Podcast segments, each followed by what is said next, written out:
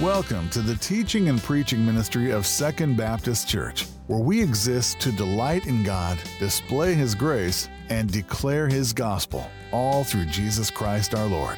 We can be reached at www.secondbaptist-mtv.com or by calling 618-244-1706. We trust you'll be encouraged and challenged by the message you're about to hear.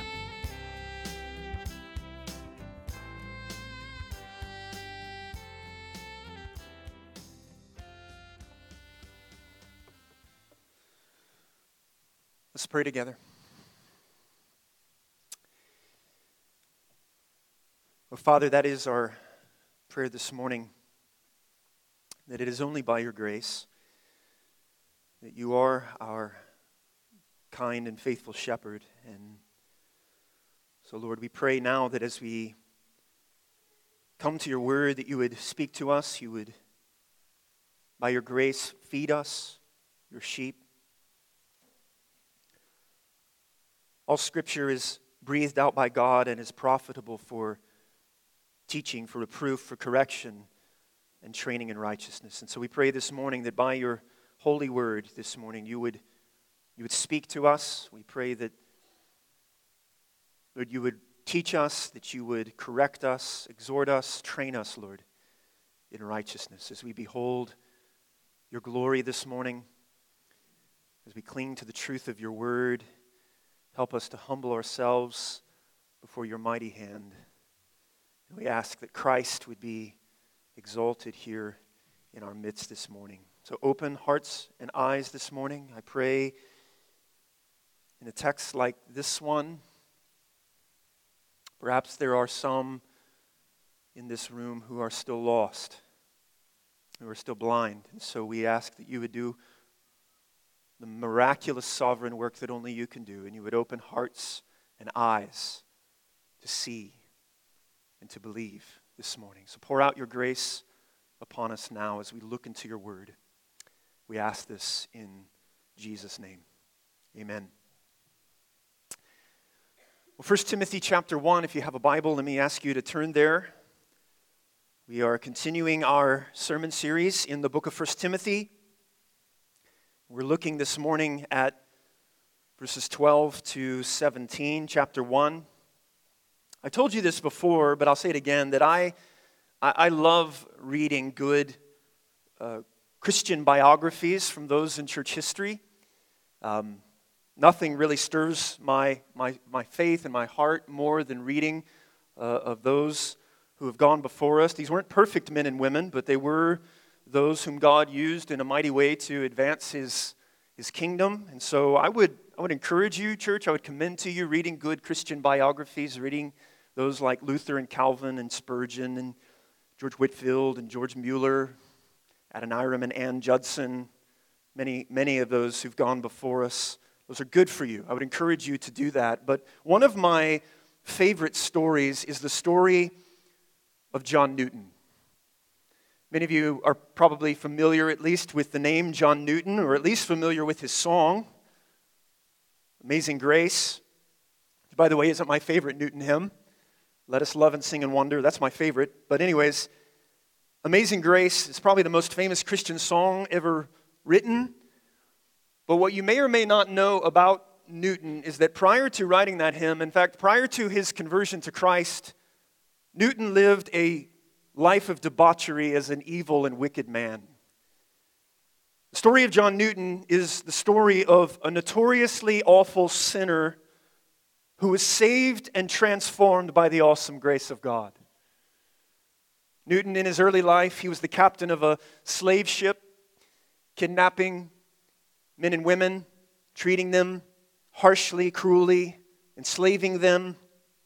But one night while at sea, in the midst of a storm, Newton, he was powerfully converted to Christ and he went on to become a faithful, godly pastor and hymn writer. Preached the gospel for, over 40 years. It's an incredible story, an amazing story. But what I love about that story is just before Newton's death, he had a friend that had come to visit him. Newton, by this time, he was blind. He could he could barely speak. His body had been ravaged by what was probably a series of strokes, but as his friend came in, Newton, he gathered himself enough to speak to his friend.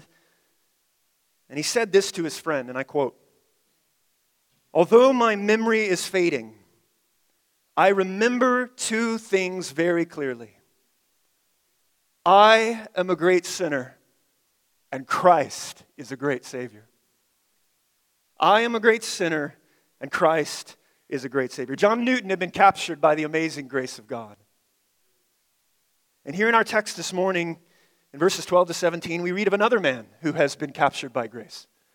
In fact, here we read this morning the, the story, the, really the, the personal testimony of the Apostle Paul, who also understood that he too was a great sinner and that Christ was indeed a great Savior. In fact, these verses before us this morning, they are a celebration of grace. That's what we have here this morning. And, and they really should be the living, breathing testimony of every single Christian. That I am a great sinner and that Christ is a great Savior. But they are also, church, a reminder to us this morning that we should never cease to marvel at the amazing grace of God because what we discover here is that Paul never got over grace. He never got over what it was that Christ had done for him. He was a man who had been gripped by grace.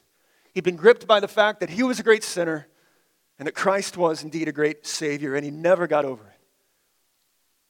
And so I want to ask you this morning as we begin when was the last time that you stood in awe of grace? For however long you've been a Christian, I don't care if it's five years or 50 years, when was the last time you stood in awe of grace? Have you grown in your amazement at the grace of God, or has it lost its wonder to you? And have you, like Paul, experienced it in this deeply, profoundly, personally re- real way? And this morning we discover Paul's absolute wonder at the grace of God in Christ. Let's see it together. If you have your Bibles there, would you mind please standing with me if you're able? out of the honor of the reading of God's word. 1 Timothy chapter 1, beginning in verse 12. The Apostle Paul writes, I thank him who has given me strength, Christ Jesus our Lord, because he judged me faithful, appointing me to his service. Though formerly I was a blasphemer, persecutor, and insolent opponent, but I received mercy because I had acted ignorantly in unbelief. And the grace of our Lord overflowed for me with the faith and love that are in Christ Jesus. The saying is trustworthy and deserving of full acceptance that Christ Jesus came into the world to save sinners, of whom I am the foremost. But I received mercy for this reason that in me, as the foremost, Jesus Christ might display his perfect patience as a testimony, an example to those who were to believe in him for eternal life. To the King of ages, immortal, invisible, the only God, be glory and honor forever and ever. Amen. You can be seated.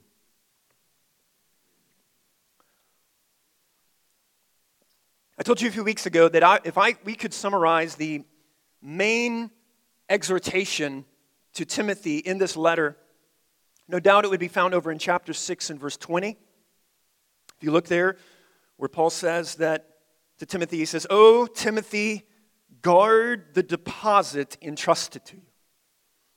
In other words, guard the gospel, Timothy. Protect the gospel. And I said to you a few weeks ago, if you remember, that one of the ways in which we do that, one of the ways in which we guard the gospel is by keeping the gospel at the center. That the gospel must have central priority.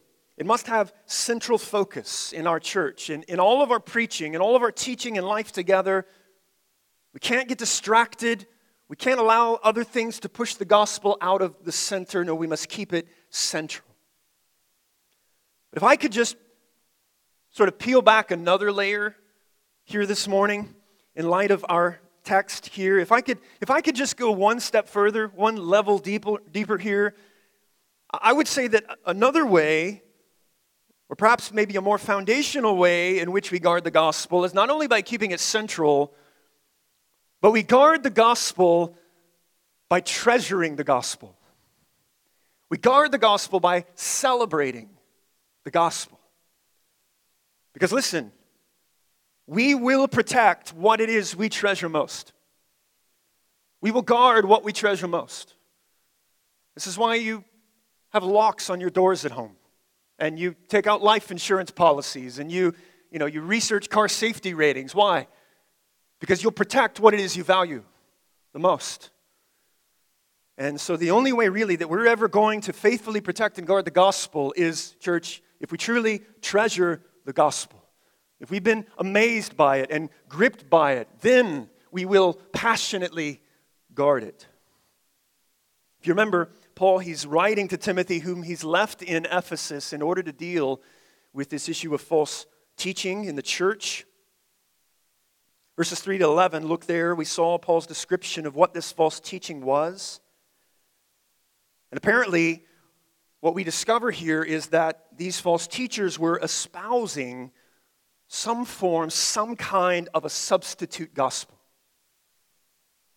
It was based on law keeping. And by doing so, they were, they were perverting, they were distorting the gospel of grace.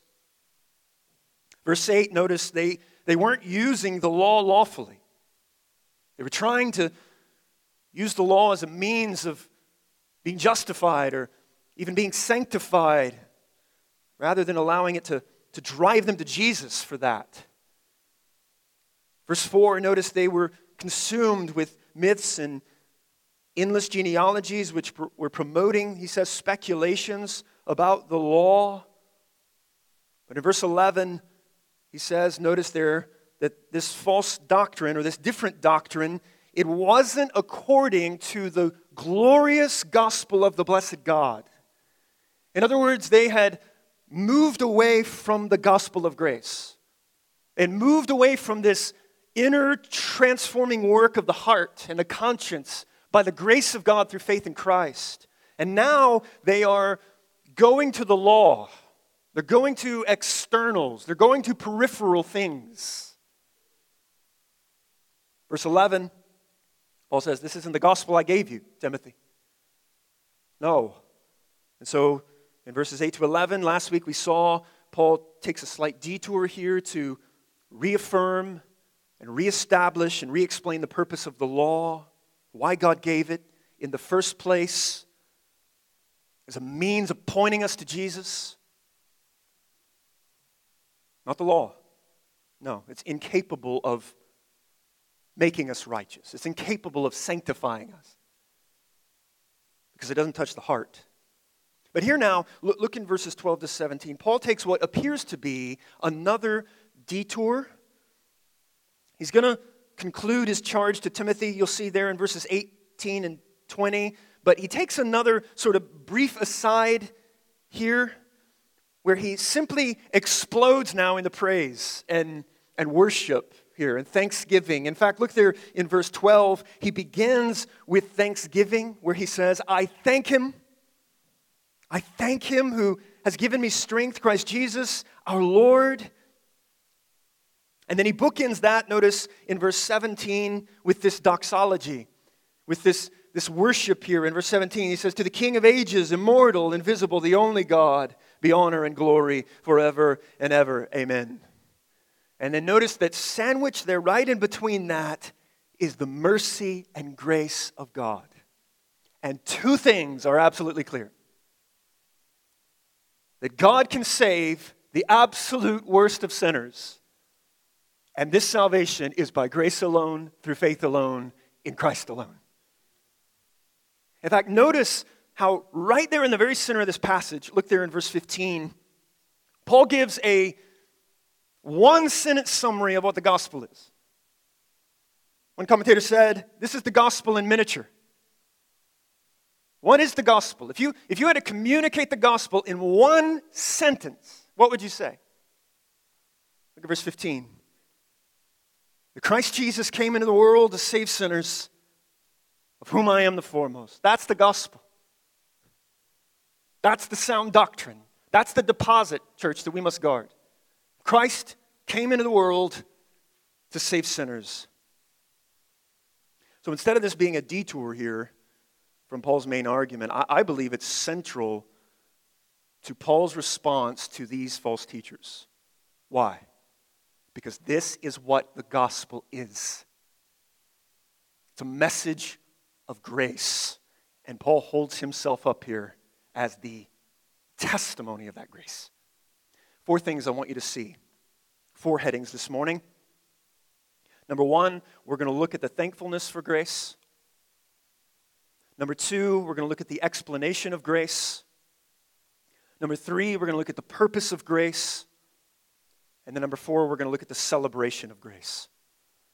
So the thankfulness, the explanation, the purpose, and the celebration. And I pray that it would lead us this morning, too, to worship and celebrate this grace as well. So, first, notice with me, if you will, the thankfulness for grace.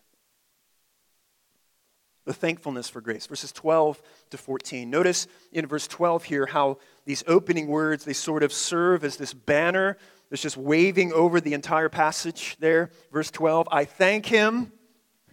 I thank him who has given me strength, Christ Jesus our Lord so notice he begins here with this, this expression of gratitude, this expression of worship here. This is the declaration of a man who never got over what Christ had done for him. He'd never gone, gotten accustomed to grace. He never got bored with grace. He never wanted to move on beyond the gospel. No, I thank him.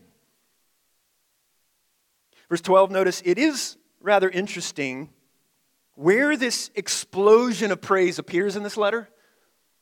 Because notice there, after all, the, the entire first part of chapter 1 has all been about confronting false teachers, right?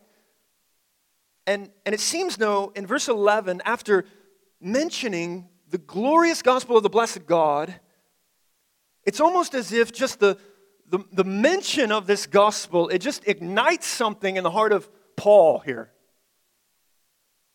Sort of like when you're out somewhere and you hear that song, it just sends these memories flooding back to you from an earlier time, right? I love that about music. And it just it brings back to all these old memories. And, and, and in a similar way, it's almost as if Paul, just upon mentioning the gospel of grace, he can't help himself, but he just breaks out in this exaltation of praise for what Christ has done for him. Notice here, he gives three reasons why he's so thankful. Why is he so thankful for grace?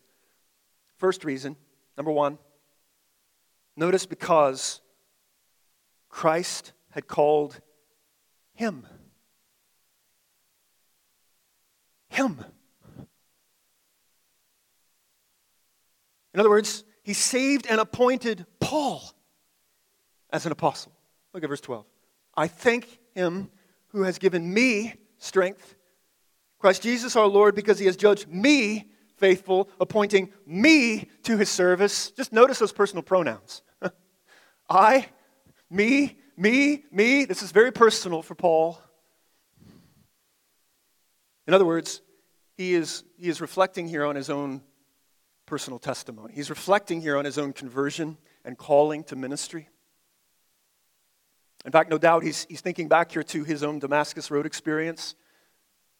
In Acts chapter 9, you remember where he encounters the risen Lord Jesus Christ, and Christ calls him and he saves him, and he converts him, and he, and he commissions him as an apostle. Verse 12 Christ had strengthened him for this task. He was, he was set apart by Jesus. He'd been, he'd been chosen by God. Not only chosen for salvation, elected unto salvation, but he was set apart as an apostle of Christ as well. And Christ had strengthened him, he says, for this very ministry. Verse 12, look there, he judged me faithful. What does Paul mean here? He judged me faithful. Well, it's very unlikely that Paul is saying that God knew Paul was a trustworthy guy. Right? Like, that's why he appointed me to ministry, because there was, God saw something in Paul. No. no. The reason Christ judges him faithful, verse 12, is because Christ had strengthened him to be faithful. It's owing only to Christ. It was Christ who would strengthen him, Christ who would uphold him, Christ who would keep him, Christ who would empower him. It wasn't because Paul was a trustworthy guy, and yet Christ had treated him that way. He judged me faithful. Verse 12, look there again, appointing me to his service. The word there for service is the word from which we get the word deacon. In fact, really, you could translate verse 12 He treated me trustworthy by putting me in ministry, by putting me in service to Him. So, the reason then that Christ had set him apart as an apostle wasn't because of anything in Paul. No, it was owing only to the sheer grace of God, and Paul is amazed by this grace. Why? Because Paul had a past. That's the second reason. Notice there, verse 13, Paul is thanking God for this grace because of who he was. Look there again, verse 13. Christ had called him, though formerly, formerly, I was a blasphemer, persecutor, an insolent opponent. This is his former life. These, these, these were his pre conversion days. Friend, can you think back to your pre conversion days? Verse 13, this is who he was. This is, this is the before picture, right? You see the infomercials with the before and after picture. This is the before picture of Paul's life. And he uses there, notice those three words to describe himself. Look there again. He was a blasphemer, meaning he spoke evil of Christ. He was a persecutor. He sought to kill and destroy followers of Christ. He was an insolent opponent of Christ. This is perhaps the strongest, even of those three terms, speaking here of his utter moral wickedness and what he did. This is who Paul was when Jesus called him and saved him. In fact, let's just let's just see if we can't get a little of the backstory here, shall we? Turn with me, if you will, to Acts chapter 7 for a moment. I want you to see it. Acts chapter 7 will be up on the screen for you as well. This is the stoning of Stephen.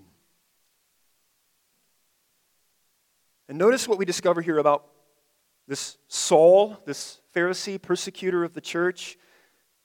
In Acts chapter 7, after Stephen's incredible sermon that cost him his life, if you remember, chapter 7, verse 54, Stephen, he gets right into the face of his Jewish persecutors, his Jewish audience there.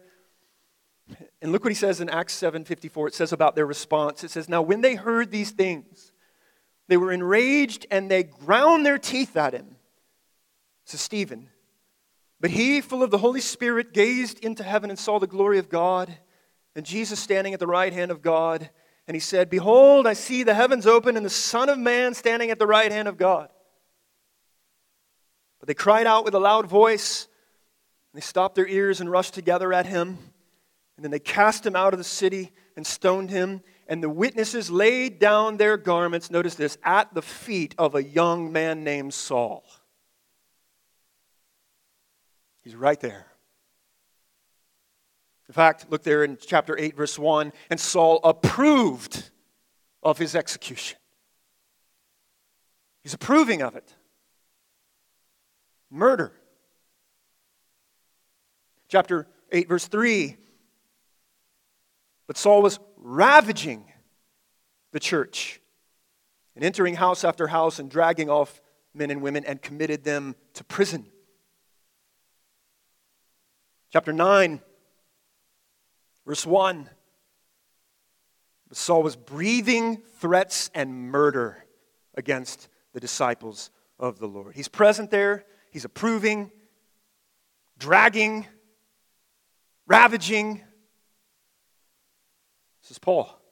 Later in Acts chapter 22, turn there. After Paul is arrested in Asia, he's giving his testimony, which he loves to do. You can find it in several places in Acts and other epistles of his. Acts chapter 22 and verse 3.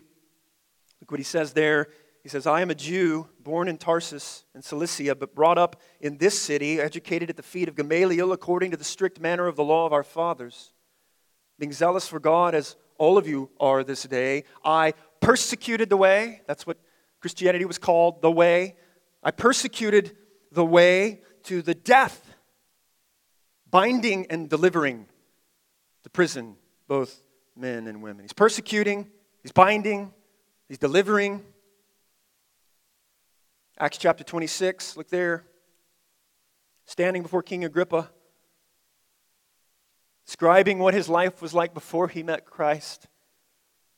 Acts 26, verse 9 I myself was convinced that I ought to do many things in opposing the name of Jesus of Nazareth, and I did so in Jerusalem.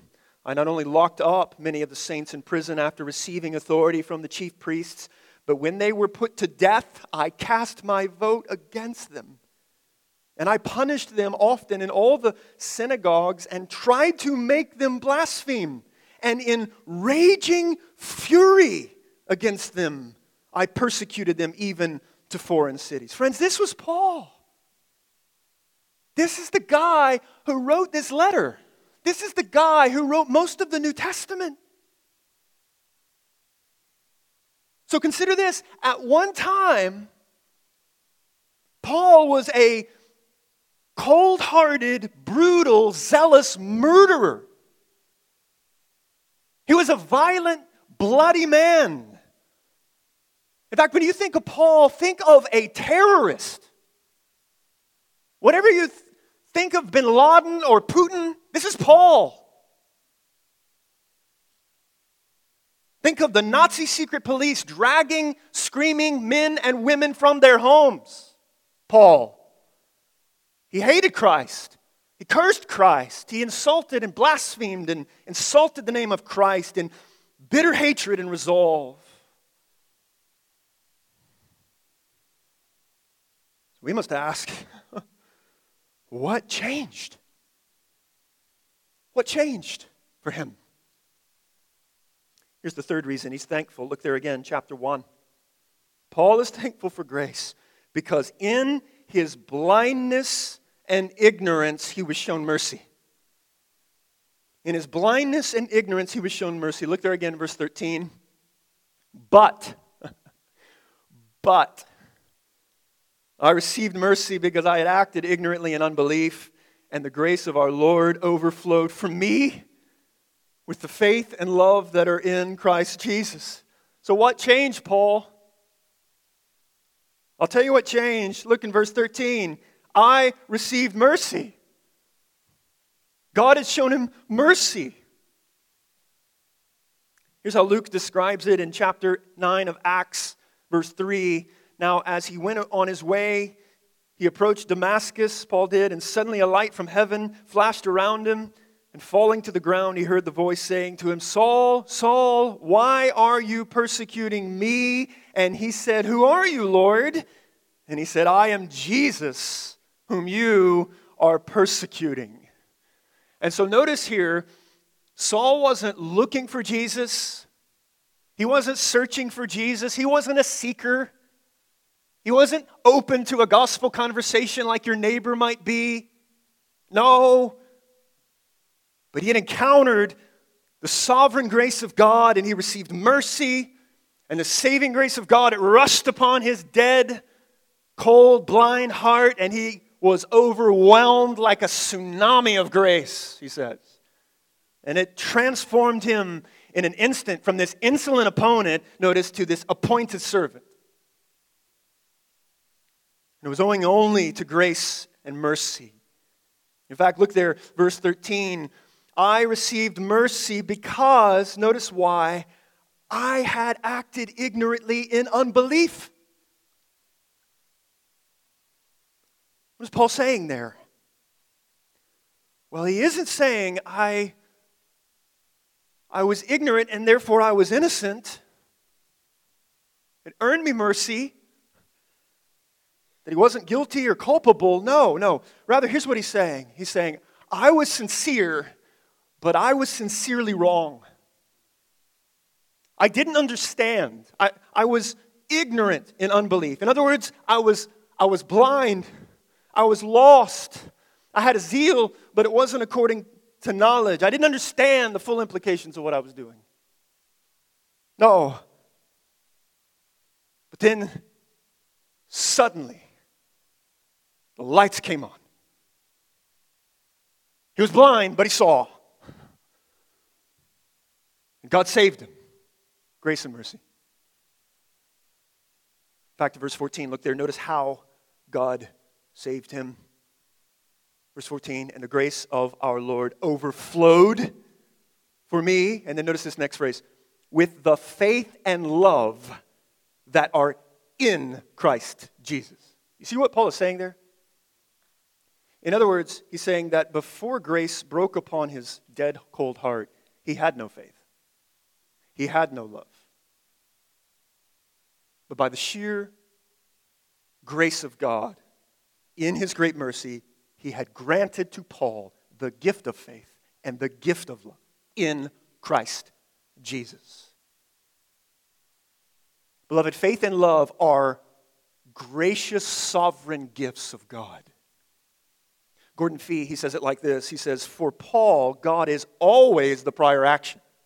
Faith is a response to grace. In other words, so even the faith to believe in Christ and the ability to love God, Paul says, it came to me as a gift overflowing from grace. That's incredible. And beloved, the same is true for you and I. We were not searching for Jesus. No, He found us. We, we were just as blind, we were just as lost as Paul. And your salvation, my salvation, is owing only to the grace of God, nothing in ourselves, overflowing grace from Christ. Let me ask you, can you think back? Can you, can you think back to your pre conversion days? Perhaps some of you can. Maybe some of you can remember the time, the location. You remember the circumstances surrounding it. Maybe perhaps your life was like Paul's. You were a blasphemer, you were, a, you were an opponent to the gospel, but some of you, I'm going to say, probably can't remember that, which is okay. Maybe you were maybe you were too young. Maybe there was you can't ever remember a time in your life where you didn't believe in Jesus, but listen to me. No matter who you are, no matter what your testimony is or what your conversion experience was like, you were just as blind, you were just as dead, you were just as much an enemy of God, you were just as much an object of his wrath as Paul. This is your testimony as well. The saving grace of Christ overflowed into your life. Are you thankful for grace this morning? Because then, notice in verse 15, Paul turns now to explain and unpack what this grace is that changed him. What was, what was the cause of this change in Paul? What moved him from an insolent opponent to an appointed servant? Well, the answer is easy it was the gospel. It was the gospel. Second, Notice the explanation of grace. The explanation of grace. Look there, verse 15. Paul, notice he begins now to unpack what this grace is. He begins to explain grace. And notice that his explanation, it is, it is brief, it is concise, it, it is to the point, it is, it is one single statement, but it is very, very clear. Here it is. Here's the gospel in a nutshell. You want to know what the gospel is? Here it is. Verse 15. The saying is trustworthy and deserving of full acceptance that Christ Jesus came into the world to save sinners, of whom I am the foremost. Now, why would Paul, do you think, feel the need to explain here what the gospel is? Why, why does he need to state it so plainly for Timothy or for the Ephesian believers or for us. Why, why would he do that? Well, remember, it's because the gospel is in jeopardy here. These false teachers are twisting and distorting what the gospel is. And, and they're getting it all wrong. They're going to the law. It's about what you do, it's about what you don't do, it's about your obedience, your good works, your acts of righteousness. And Paul said, You've gotten it all wrong. That's not the gospel. Beloved, it's a reminder to us of just how easy it is to twist and distort the gospel. By doing so, you ruin it. You, you gut it of grace. You turn it into something moral, you turn it into something social, you turn it into something political. Paul says, No, that's, that's not it. This is it. This is what matters. I notice several things here he reminds us about the gospel. Notice his explanation of it, his unpacking of this grace. Notice first, number one, he says the gospel is trustworthy. The gospel is worthy of our trust. Look there, verse 15. The saying is trustworthy and deserving of full acceptance. You could translate this faithful is the word. The word there, of course, being the, the gospel message faithfully handed down by the apostles.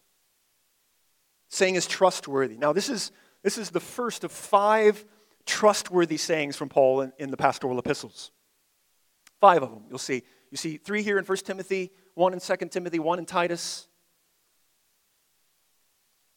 Saying is trustworthy. Now, some, they, they want to suggest that this is owing to some kind of early church creed, or this is some sort of confessional statement that they would have they would have known very well, some sort of hymn that was circulating in the early church, and, and that, may, that may very well be.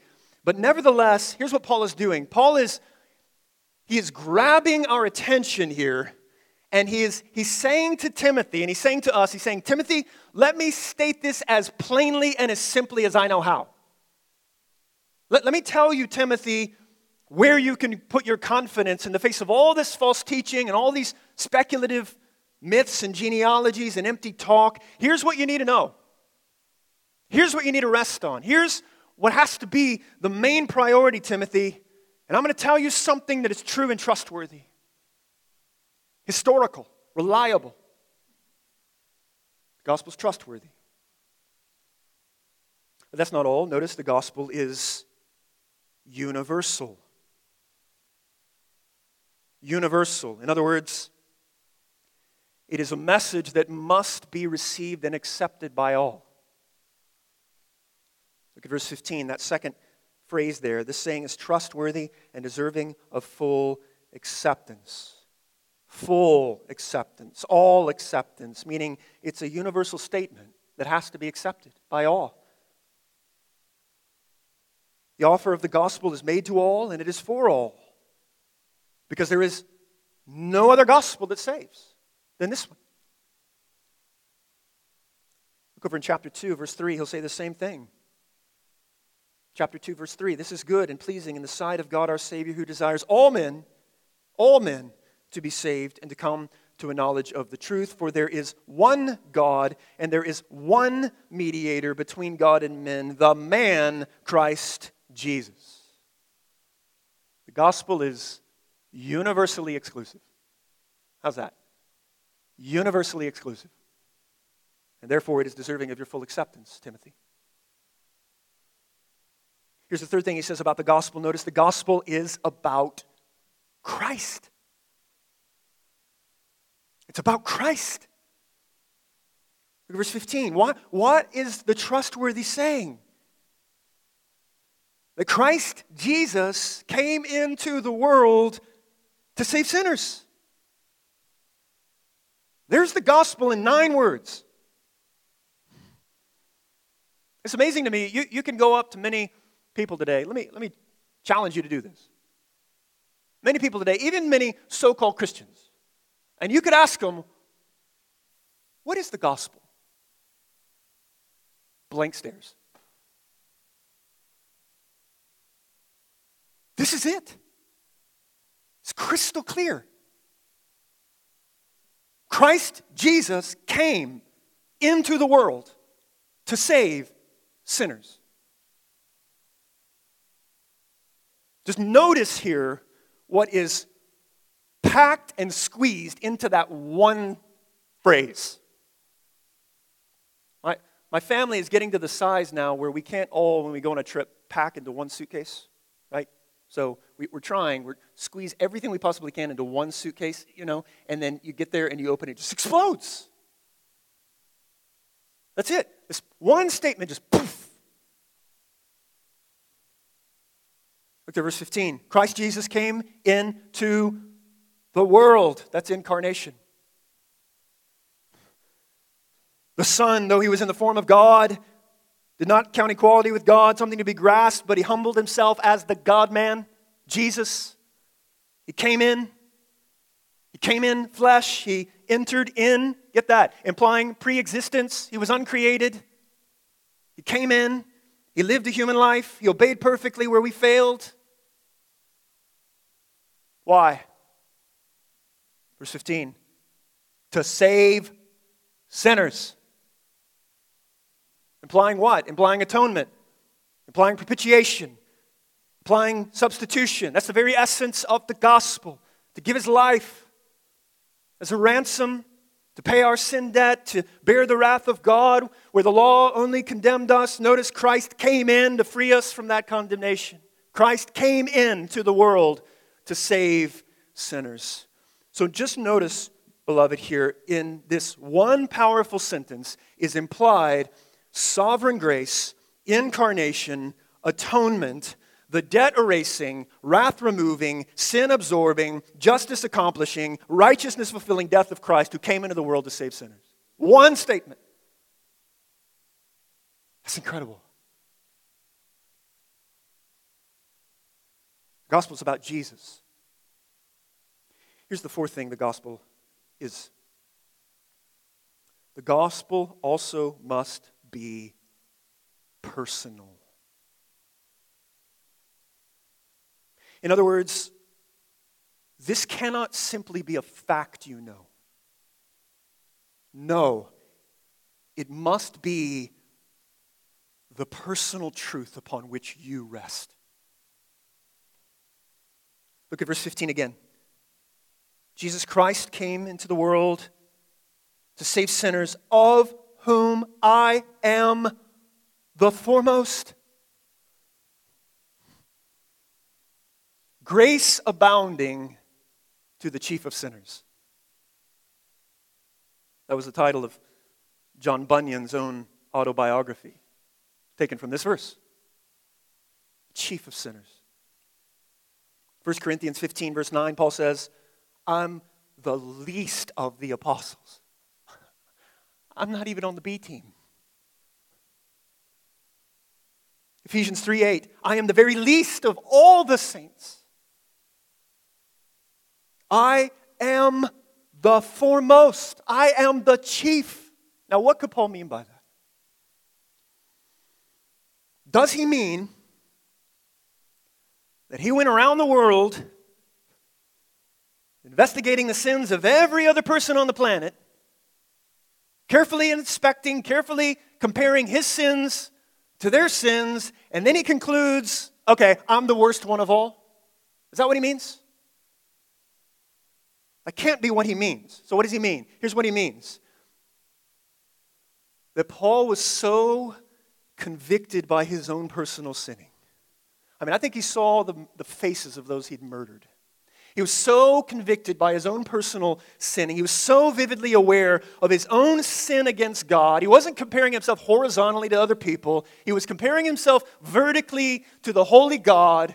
And he was so vividly aware of his own sin against God that he couldn't even conceive of anyone else's sins being worse than his own. No.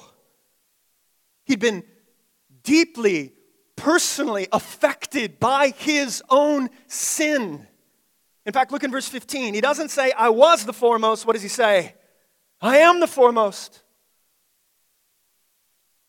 There's no moral superiority in Paul. None. And friends, this must be the language of every sinner. I am the foremost. I am the chief of sinners. This must be the personal realization of anyone who's going to be saved.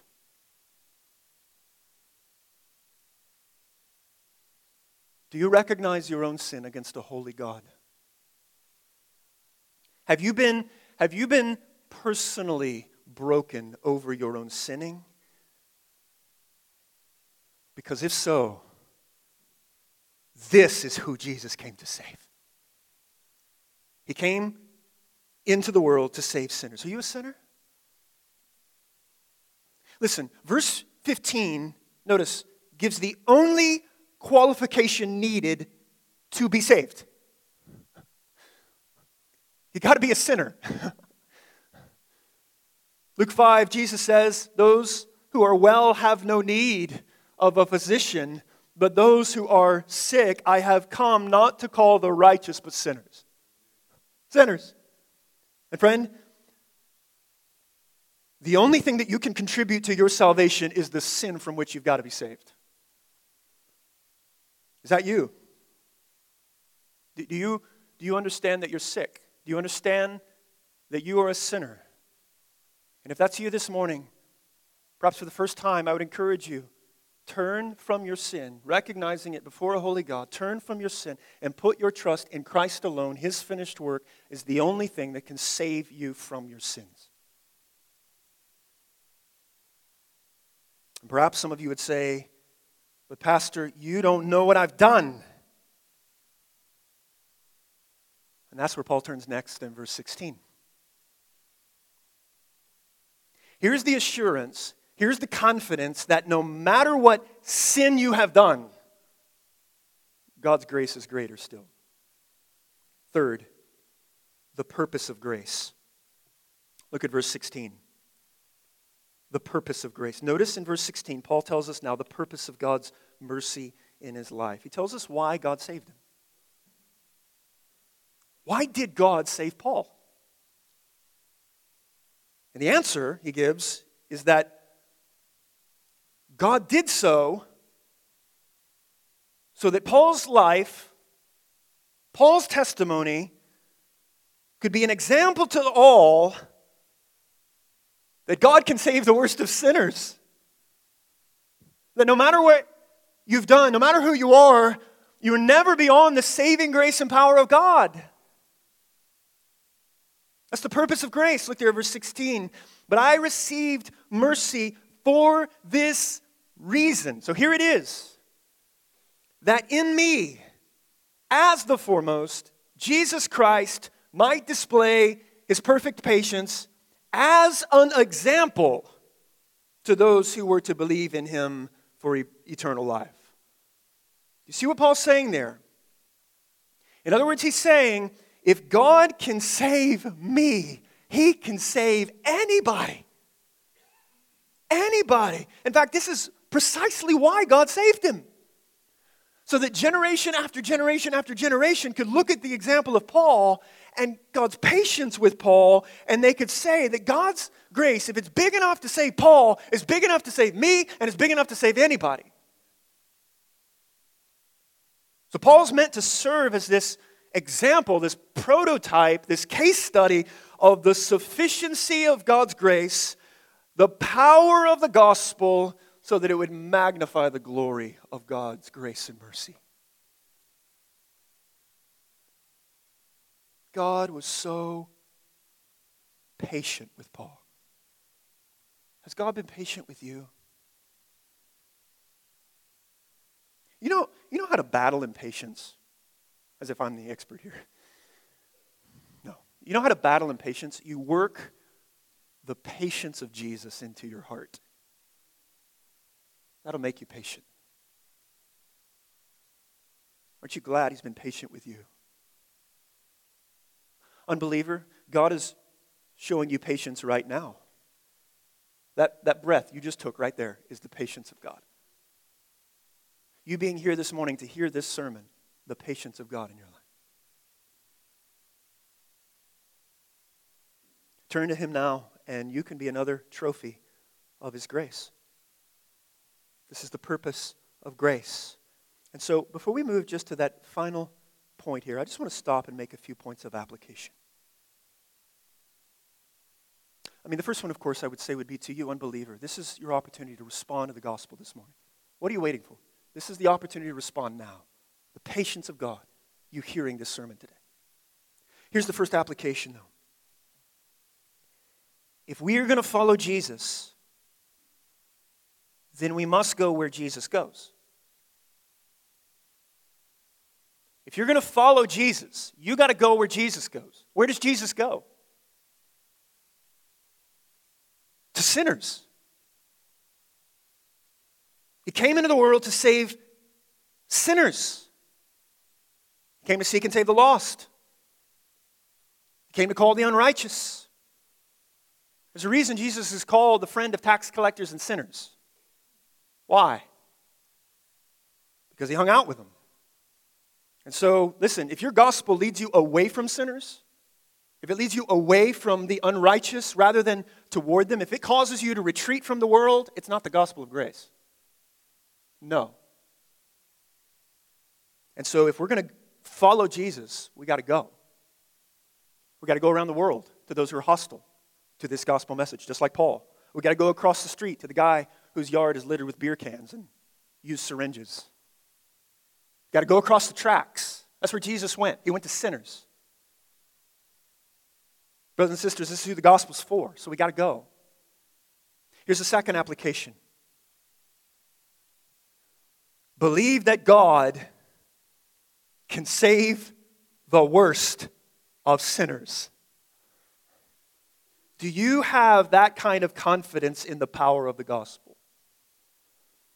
That if the gospel has, is powerful enough to reach anyone, if, if it can radically convert Paul, this bloodthirsty terrorist, then it can save your uncle or your sister or your wayward child who's hardened to the gospel. Amen? The question is will you be faithful to continue to share it? The question is will you put your confidence in its power to save? Paul says this in 1 Corinthians 1 about the gospel message, verse 18 For the word of the cross is folly to those who are perishing. That's the average person on the street. This message of Christ coming into the world to save sinners, it's foolishness. But to us who are being saved, it is the power of God. So, do you believe in the power of the gospel to save the worst, absolute worst of sinners? Here's the third application. Brother or sister, let me speak to you in the room who is ashamed of your past. God can sovereignly use your unredeemed past to magnify the glory of His grace. No matter what you have done, God can use you still. Like Paul, he can use your past. He can use your testimony. He can use the road you've walked on and hold you up as a trophy of His grace. Listen, nothing, nothing is wasted with my God. Nothing is wasted. Paul, Paul gets this. As he's thinking about the gospel, he recognizes that even the most painful past, even the most shameful days of his past that he wishes he could erase, he wishes he could delete, even those days, God can use them as an example. He can use them as a testimony of the patience of His grace in the lives of other people. That God saves sinners, and He saves all kinds of sinners. Nothing is wasted. In fact, in verse 16, to those who were to believe. Do you see what he's saying there? That God can use your testimony as a means of bringing the unconverted to Christ, whom he's already elected to save. And all of this contemplation of grace, patience of God, the gospel, it notice it produces something in Paul. It leads, a, it leads him to respond in a certain way. Look at verse 17. What is, what is his response? Well, notice fourth finally the celebration of grace. What's his response? It's, it's worship. Look at verse 17. Notice here how Paul, after expressing his thankfulness for grace, explaining grace, showing the purpose of grace, he just erupts in this celebration of grace. Doxology, worship. Verse 17 To the King of ages, immortal, invisible, the only God, be honor and glory forever and ever. Amen. So, verse 17, as he, notice, reflects on who he was and what God has made him to be, as he reflects on the fact that he is a great sinner and that Christ is a great Savior, his heart is stirred and it just spills over into praise. Do you see that? Oh, church, we should be a people who every week, as we, as we hear the gospel and as we proclaim the gospel and we preach the gospel, that we would just erupt in this celebration of praise for the grace of God. Notice that phrase, verse 17 the King of ages. Who's that? It's Jesus. It's Jesus who gave him the strength in verse 12 and appointed him. It's Jesus whom this grace has overflowed into his life. It's Jesus who came into the world. It's Jesus who displayed his perfect patience. He's the King of ages, the sovereign ruler of heaven and earth, from whom and to whom are all things. And in verse 17, look there, he just piles on the praise with this triplet of attributes. Do you see that? The King of ages, or maybe yours says eternal, immortal, invisible. It's actually poetic here. This is amazing. You can't see it in English. In Greek, it's an acronym. Each of those three words beginning with an alpha, the first letter of the Greek alphabet. He's poetic here in his spilling over of praise and grace. The King of ages, eternal, immortal, incorruptible, the undying one who died to rise and never die again. The invisible, Christ Himself who makes the invisible God visible. Verse 17, the only God. How's that for political correctness? There is only one God. He is God alone. There is no other. The one to whom all must bow, verse 17, be honor and glory forever and ever. Amen. So he ends, notice, right where he began in verse 12 this thankfulness, this celebration of grace. Glory be to God for this salvation. Oh, may we never, church, get tired of hearing it. May we never become accustomed to grace, that Christ came into the world to save sinners. So let me ask you this morning Are you convinced of two things? That I am a great sinner and Christ is a great Savior. Let's pray.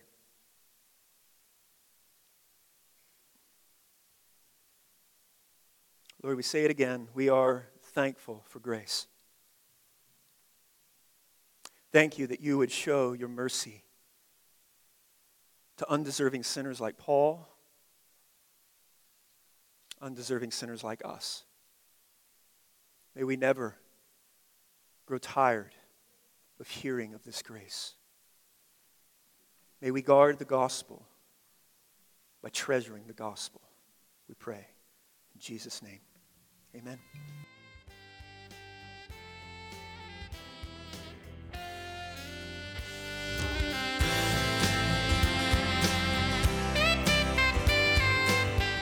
We trust you were encouraged by the message you heard. For more information about our church, visit us online at www.secondbaptist-mtv.com or call us at 618 244 1706 and thank you for listening.